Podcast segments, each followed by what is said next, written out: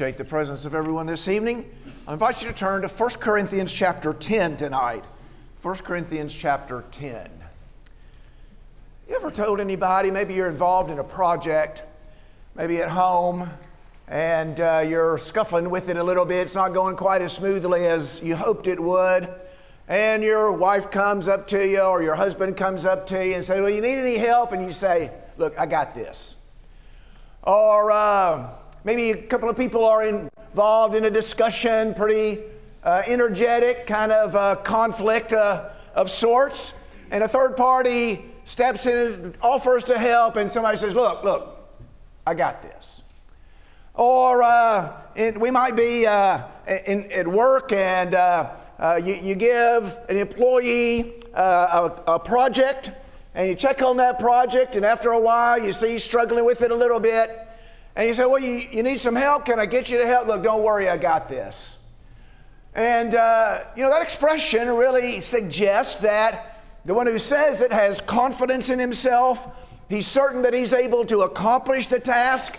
If it's a project at home, he's confident he's able to get the project done and do it right and be successful in, in what he's trying to do.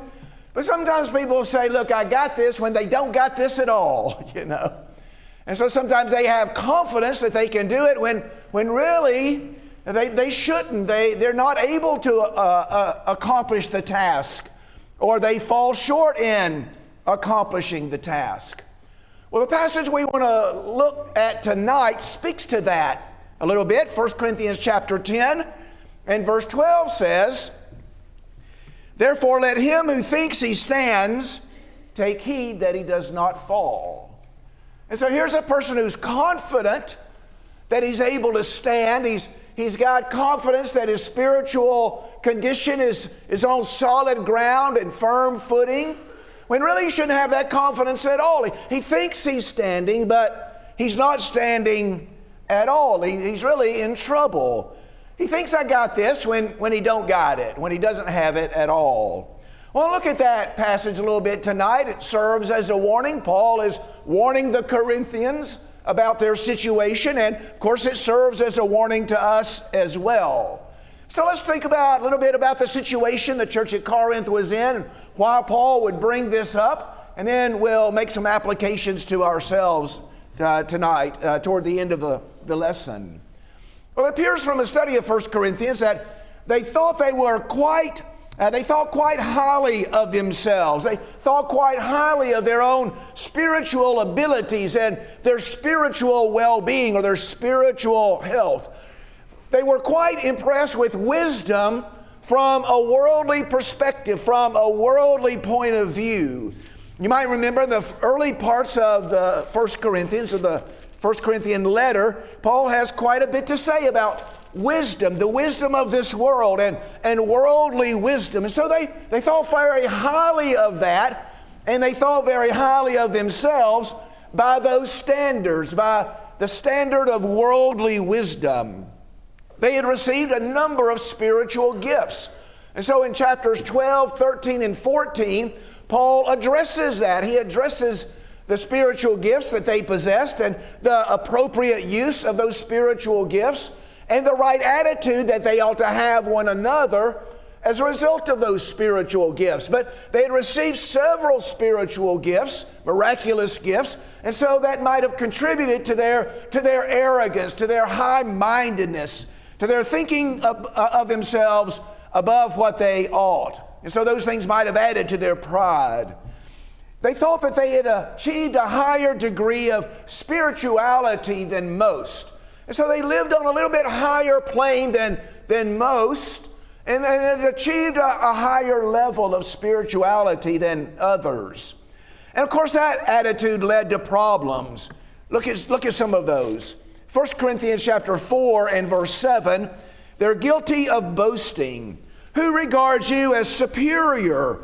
What do you have that you didn't receive? If you did receive it, why do you boast as if you had not received it? So you can see that, that arrogant attitude. You, you think you're uh, sort of a cut above others, you're superior.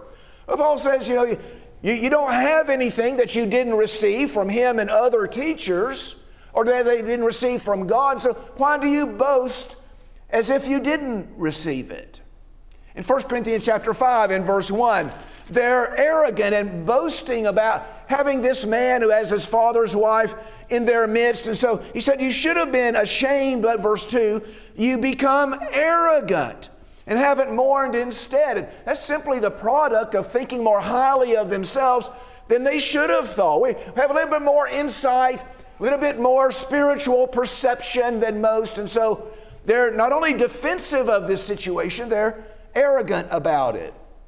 In chapters 8 through 10, they're disregarding their brethren. And so here are some who have uh, the confidence to eat meat that's been sacrificed to idols, and they sort of look down their nose at those who hesitate to do that. And so they have contempt for their brethren and disregard the consciences of their brethren.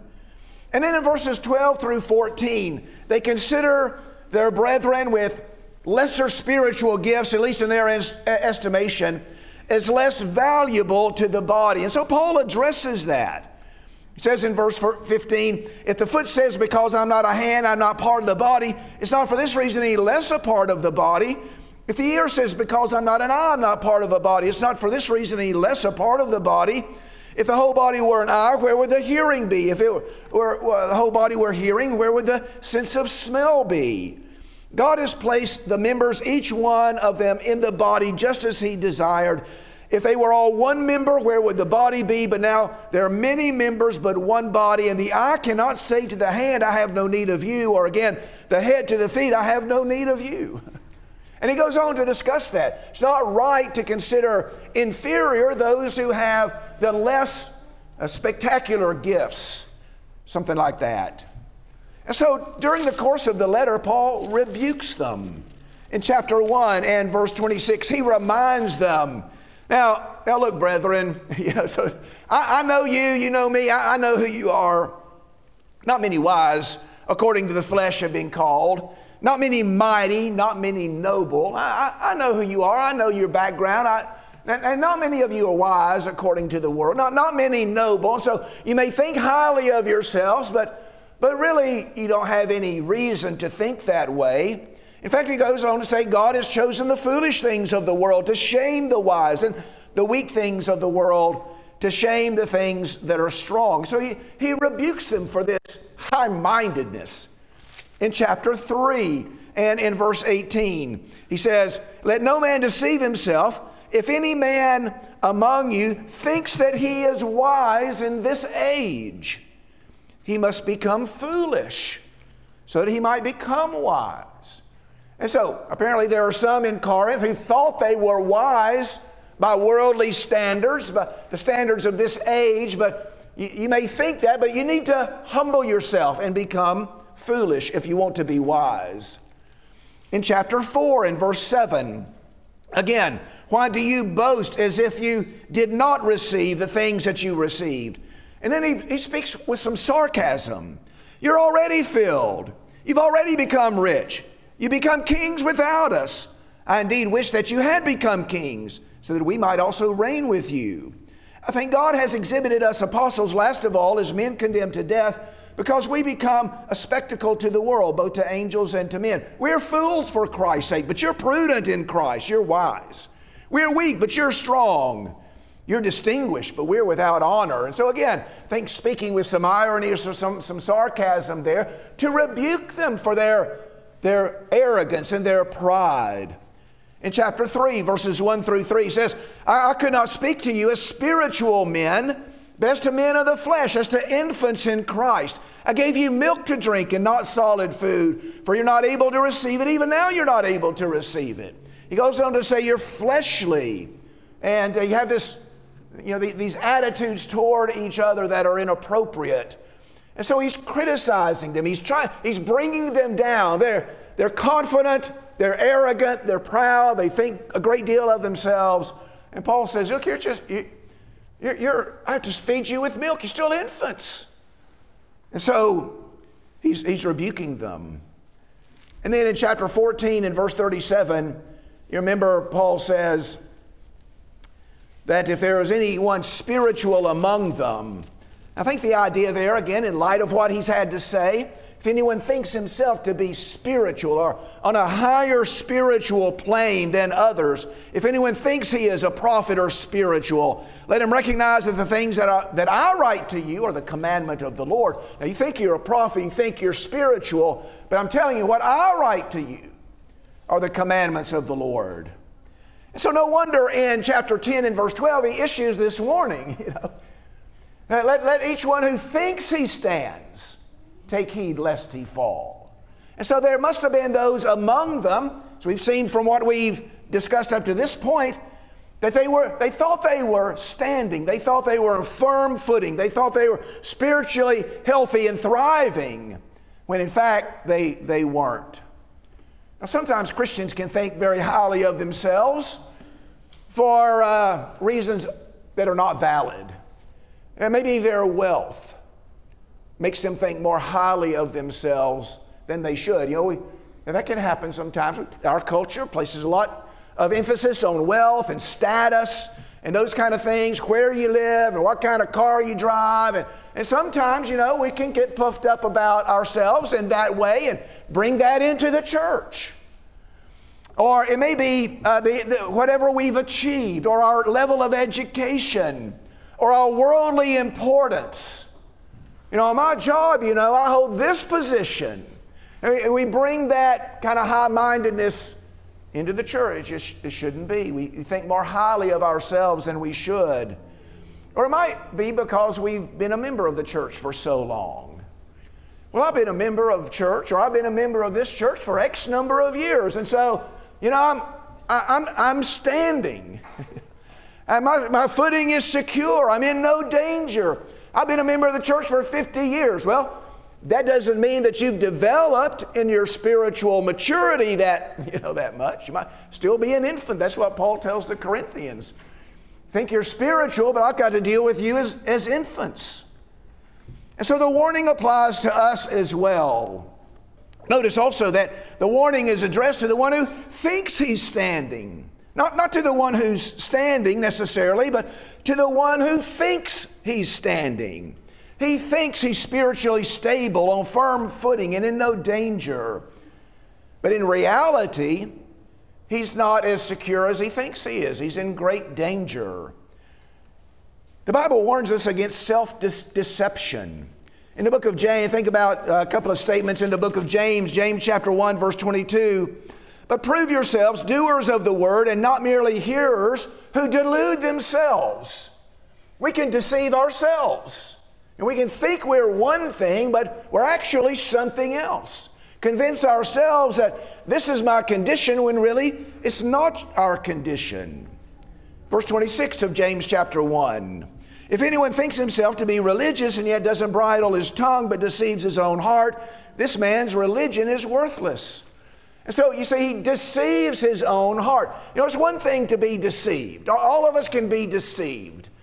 And so we might uh, want to go buy a, a, used car, and the car salesman's pretty slick, and he, he tells us this is one thing, if it's a reliable car, but really it, it, it's not. All of us can be deceived, and all of us at one time or another have been deceived. And that, that's understandable. The most pitiful kind of deception is self deception, though, isn't it? When we deceive ourselves, when we convince ourselves we're one thing, but we're really not that at all. And that's the idea here.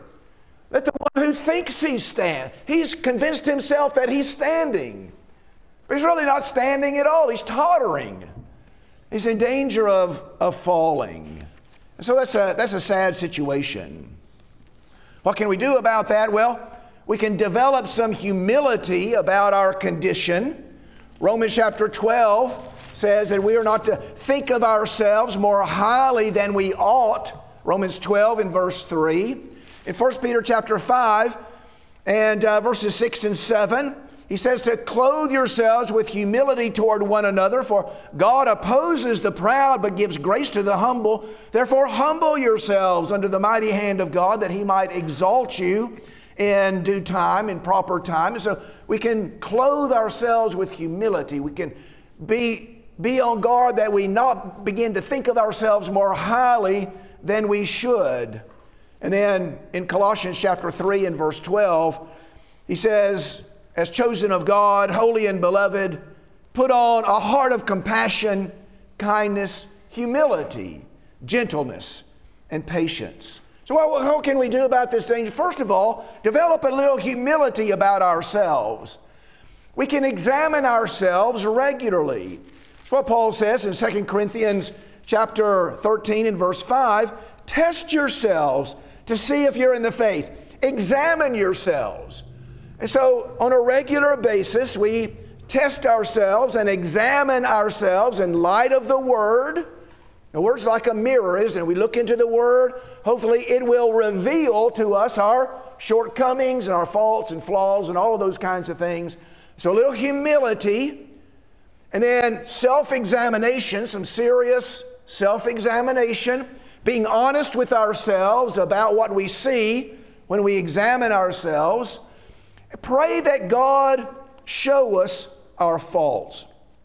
Now, that's something that maybe we don't do often enough, is in prayer, ask God, show me, show me my faults, show me where I'm falling short. I think of the 139th Psalm in verse 23. David says, Search me, O God, search me, know my heart, try me, and know my anxious thoughts, and see if there be any hurtful way in me, and lead me in the everlasting way. And so in our prayers, search my heart, try me, put me to the test, and show me there's anything there that I need to address, that I need to improve. And I suppose, and I'm pretty confident, that if we ask that sincerely, God will show those things to us in one way or another, and we can improve on them. And then be aware that we're in danger continually. We're in constant danger of temptation. Look at Ephesians chapter 6 and, uh, well, Ephesians chapter 5, verse 15.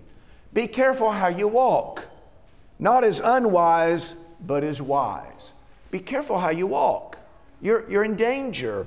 Be careful where you step.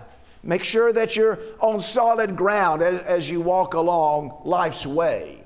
And so be aware of the danger be humble about our spiritual growth and development, examine ourselves regularly, asking God to reveal to us those places where we need to become stronger and improve. And so Paul says, 1 Corinthians chapter 10, let him who thinks he stands take heed that he does not fall.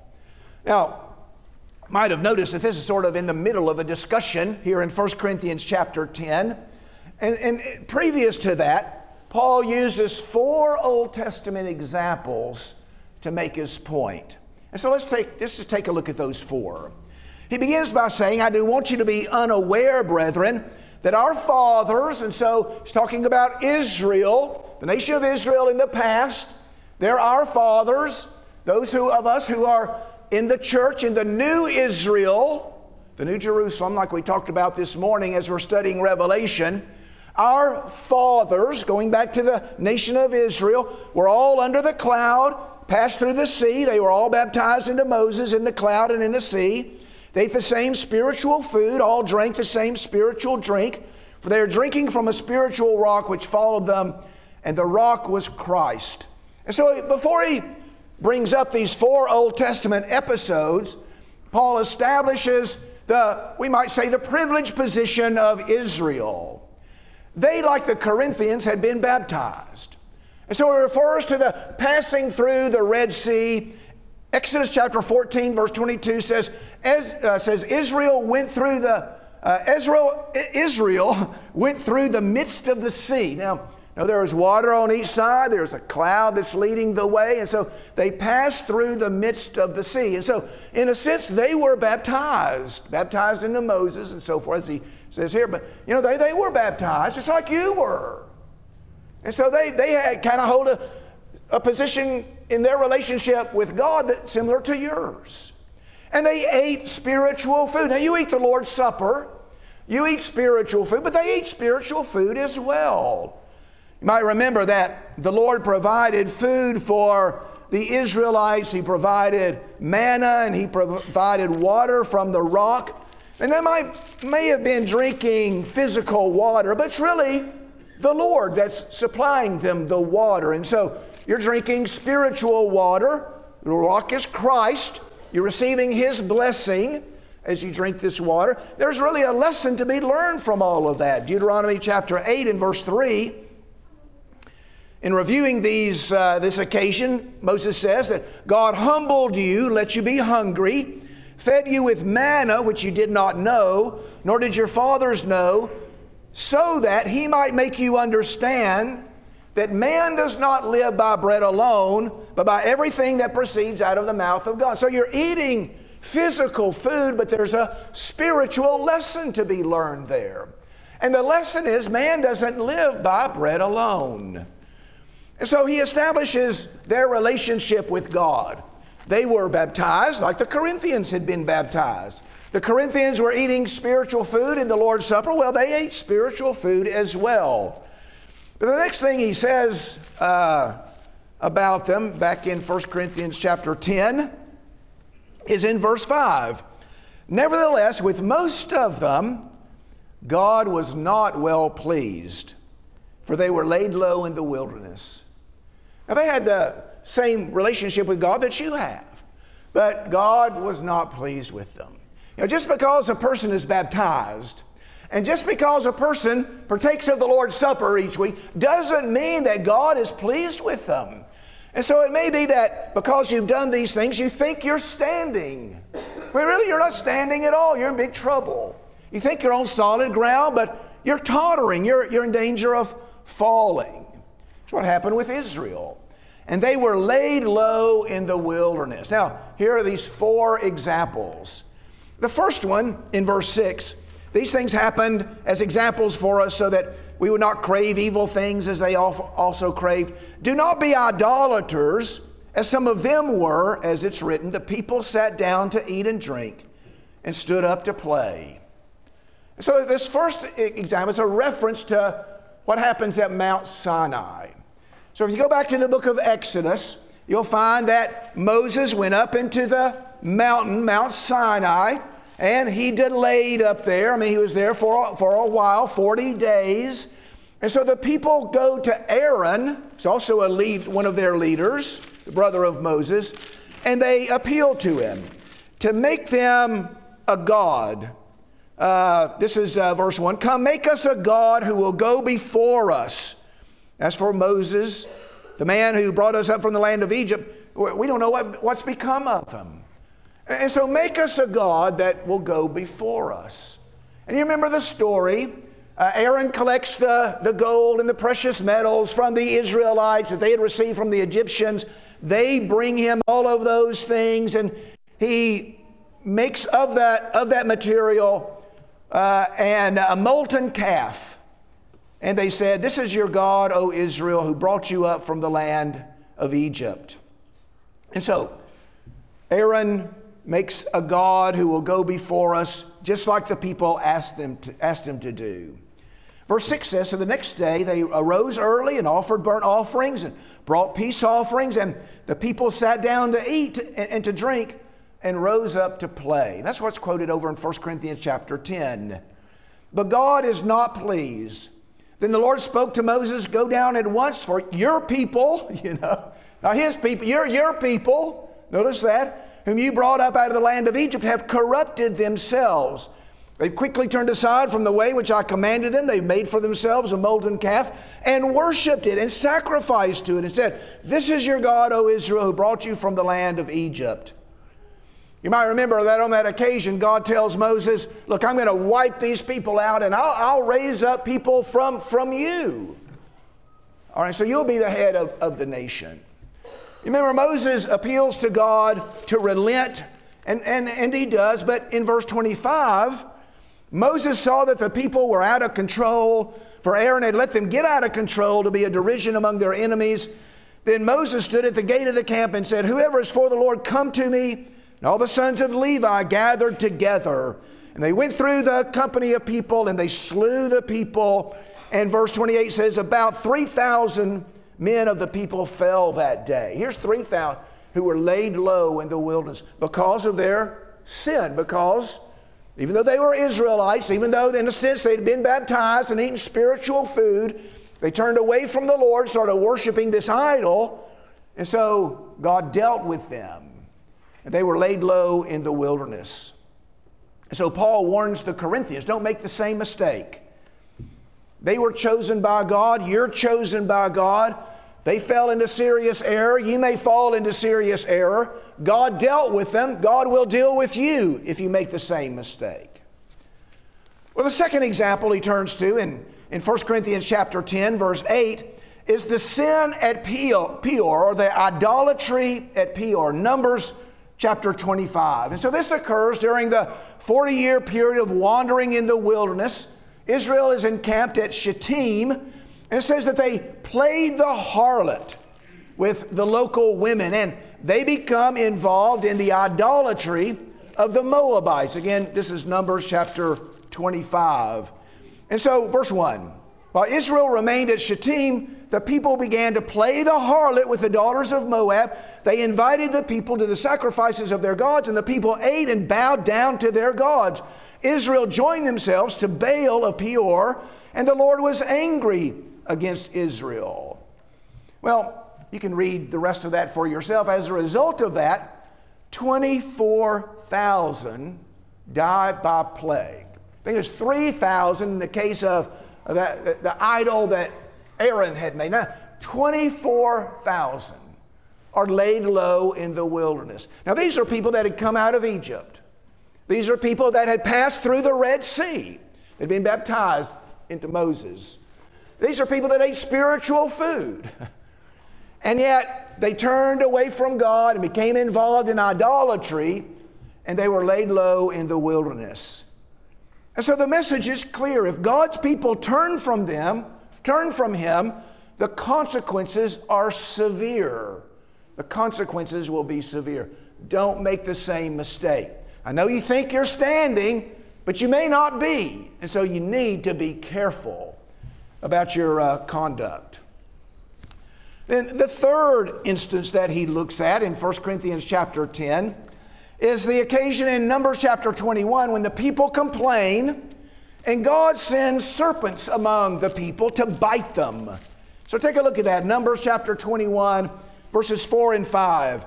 Then they set out from Mount Hor by the way of the Red Sea to go around the land of Edom. And the people became impatient because of the journey. And the people spoke against God and Moses. Why have you brought us up out of Egypt to die in the wilderness? There's no food, no water, and we loathe this miserable food that God had been provided for, providing for them.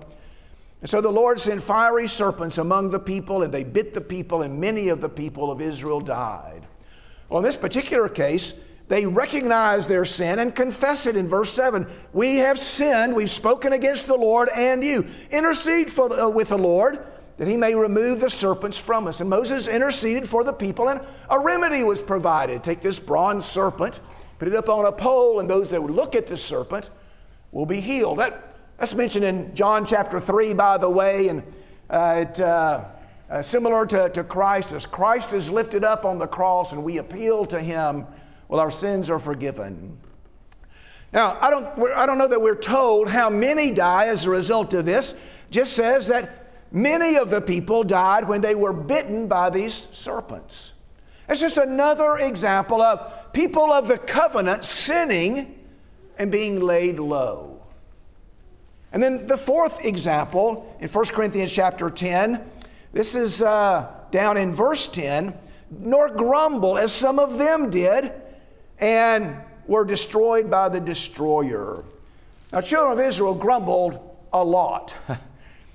the, the, most, uh, the one that gets my attention the most, the most impressive in a negative way, is in Exodus chapter 15 and verse 24. In Exodus chapter 14, they passed through the Red Sea. They, have seen all of that, and that, that's a remarkable scene. Then Exodus chapter 15, now, they, they sing this song of triumph. And before chapter 15 is over, says in uh, verse 22, they came to the wilderness of Shur. They went three days in the wilderness, found no water. They came to Marah. They could not drink the water of Marah, for they were bitter. Therefore, it was named Marah. So the people grumbled at Moses, saying, What are we going to drink? You know, they've just passed through the Red Sea. it's just no time at all. They're already grumbling and complaining.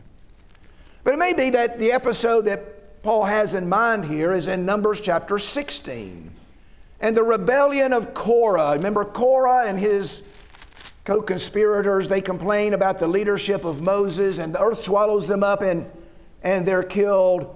And then verse 41 on the next day, all the congregation of the sons of Israel grumbled against Moses and Aaron, saying, You're the ones who have caused the death of the Lord's people. And as a result of that, of course, there is a plague that goes among them.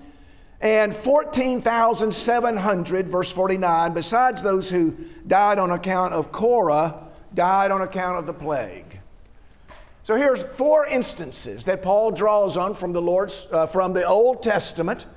And he, he draws on those to, to teach a valuable spiritual lesson. You, you need to be careful how you, you might think you're standing, but in fact, you might be falling. Well, there are several other passages in the Bible in which uh, these kinds of statements are made that these things happen as an example for us. We saw that in verse 6. These things happen as examples for us so that we would not crave evil things as they craved. And then verse 11, these things happened to them as an example, and they are written for our instruction upon whom the end of the ages come.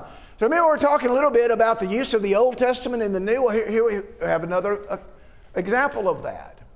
These things happen as an example for us. And so we ought to be able to look at these events in the Old Testament and learn important lessons from them. Here are God's covenant people.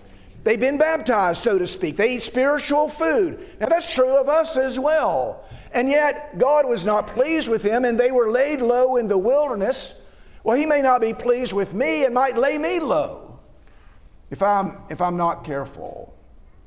There are other, other statements to this effect that what has been written earlier in the Old Testament is meant for us. Romans chapter 4, the example of Abraham. Not only for his sake was it written that it was credited to him, but for our sake also, to whom it will be credited as those who believe in him who raised Jesus our Lord from the dead. And so, what happened in the case of Moses has an, uh, or Abraham has an application for us today, and it was written for us. In fact, look at Romans chapter 15, where makes a similar point. Romans 15 and in verse 5. Uh, let's see, uh, or rather, verse 4.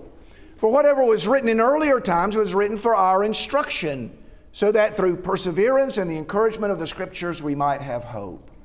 And so, what we have in the Old Testament is beneficial for us as well today. Well, just a couple of points. Applying these things to us, we need to recognize the danger of yielding to temptation and falling away. Now, now some people suggest, teach, maintain that once a person becomes a Christian, he cannot fall away. Well, a passage like this seems to say otherwise. And there are other passages that teach otherwise as well. 2 Peter chapter 2 and verse 20.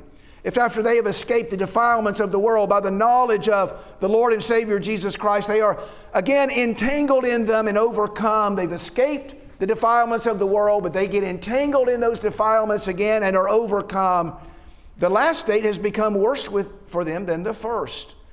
Be better for them not to have known the way of righteousness than having known it to turn away from the holy command and hand it on to them. It's happened to them according to the true proverb a dog returns to its own vomit, and a sow after washing returns to wallowing in the mire. We can escape the world through the knowledge of Christ and yet return to the world, and our latter condition is worse than it was in, in the beginning. And multiple other passages. Well, I think about Hebrews chapter 4 and verse 1. He's talking about the Israel falling, this generation of Israelites falling before they're able to enter the promised land. And he says, Let us fear if, while a promise remains of entering his rest, any one of you should seem to come short of. You, you, now, you're a Christian and you have the promise of eternal rest, but you need to be careful lest you fall short of it and don't receive the promise. In Hebrews chapter 6, speaks to those who have fallen away in verse 6. It's impossible to renew them again to repentance. And so here's the possibility of falling away. Paul in 1 Corinthians chapter 9 and verse 27 recognizes that the danger is real even for him. And so he says, I discipline my body and make it my slave so that after I preach to others, I myself will not be disqualified. And so, you know, I've, you know, I'm, I understand I'm the Apostle Paul and I help others come to a knowledge of the gospel and help them become Christians. But you know, I, have got to watch out for my own spiritual well being as well. I've got to discipline my body because if I yield to the temptation, I may very well be disqualified myself. So both the Old Testament and New Testament passages warn us of this danger. Satan doesn't stop tempting us when we become Christians. He continues to try to draw us away from the Lord. And so we need to be aware of that and be on guard against his efforts to understand his tactics and understand our weaknesses and how his strategy and his tactics and his attempts might be effective in each of our cases. Be, be aware of those things. Be forearmed and forewarned so that we might resist. In Ephesians 6, Put on the full armor of God so that you'll be able to stand firm against the schemes of the devil. So, know his schemes, know our weaknesses, and put on the Lord Jesus Christ, make no provision for the flesh. We can't afford to miss the lesson taught by the experiences of the Israelites, can we? We can't afford to miss that. It's a lesson found, the roots of it found in the Old Testament but we see the application to us in the New Testament. We, we began by talking about the difference between the Old Testament and the New Testament. What we said in the beginning was there's continuity between them and yet discontinuity as well. And so uh, the Old Testament tells us about the coming Christ. The Old Testament tells us that people are right with God on the basis of faith. Abraham believed God, it was reckoned to him for righteousness. We find reproof and correction in the Old Testament as well. But the Old Covenant has been taken out of the way, and its law is no longer binding on us. And so, we're not obligated to keep the Sabbath and its traditions, to keep the feast days like the Passover or the Feast of Booths or Pentecost. None of us are obligated to make journeys to Jerusalem three times a year not obligated to keep the dietary laws or the law of Moses on, uh, on divorce, and many, many other laws that we could use to illustrate. Th- those laws are not binding. That was the law of the old covenant, and it's been taken out of the way. Now, a new covenant has been established. We don't, are not bound to keep the cleanliness regulations. A person who touched a dead body was unclean for a period of time. And there are many other many other uh, regulations concerning cleanness or cleanliness. Some of them involve normal bodily functions. If you have this normal bodily function, you're unclean. So that's, that's out of our control. But that's part of the old covenant. It's no longer binding on us today. I'm glad, yeah, I'm glad we're not bound by that today. Boy, what a burden that would be to daily live under the, you know, the, the threat, the possibility of becoming unclean. And so, no wonder Paul says it's an obligation neither we or our fathers were able to bear. Nor do we appeal to the Old Testament to inform us as to how to worship. We don't have a physical tabernacle or physical temple. The church is the temple of God today. We don't have a priesthood that's set aside from other members of the body of Christ. Certainly don't have a high priest among us other than Christ. And we don't dress in priestly garments and clothing and vestments. It's an Old Testament institution. We don't burn incense in worship. We don't have an Ark of the Covenant or an altar of incense. We don't make animal sacrifices. And we'd include the use of instrumental music in this. That was in the temple worship, but that's part of the old covenant with its system. And we could go on and on. And so there's discontinuity. The old covenant with its law, its, you know, its systems, its ceremonies, its rituals, its practices, those have been done away with. And yet there's continuity between the old and new as well. It's profitable for doctrine. We've seen that in the case of justification by faith, reproof and correction, and instruction in righteousness. And so we've seen how the Old Testament and New Testament relate to each other. And I hope it's been informative and helpful in some ways. So let's pray together. Our Father in heaven, we bow before you at this time and we give you honor and glory and praise. We pray, Father, that the praise that we've offered you today in, in our worship has been pleasing to you. We pray, Father, that it's been beneficial to us, that we've been uplifted by it and encouraged by it. And because of what we have said here today and done here today, that we will be more the kind of people that you would have us to be. Help us, Father, to take the things that we've done today, help us to take those things into our work week as we go out into the world and live in the world and among people of the world, that we will be strong, that we will be courageous, that people will be able to see the light of Christ shining in us, and they too will come to glorify you. Help us, Father, in our efforts to learn your word. So important to us, Father. Help us in our efforts to learn your word and to handle it correctly, to handle it accurately, so that we might not make mistakes that will lead to our uh, being laid low. Our Father, we pray that we'll clothe ourselves with humility, that we'll examine ourselves carefully we pray, Father, that you'll show us areas where we need to improve and that we'll make the commitment to improve in those areas. And so, Father, help us not to be arrogant and proud and think more highly of ourselves than we should. Help us, Father, to avoid thinking that we stand when we really don't. And help us, Father, always to depend on you, recognizing the danger before us, depending on you to help us grow and develop so that we will be strong, fruit bearing Christians. We pray these things in Jesus' name. Amen.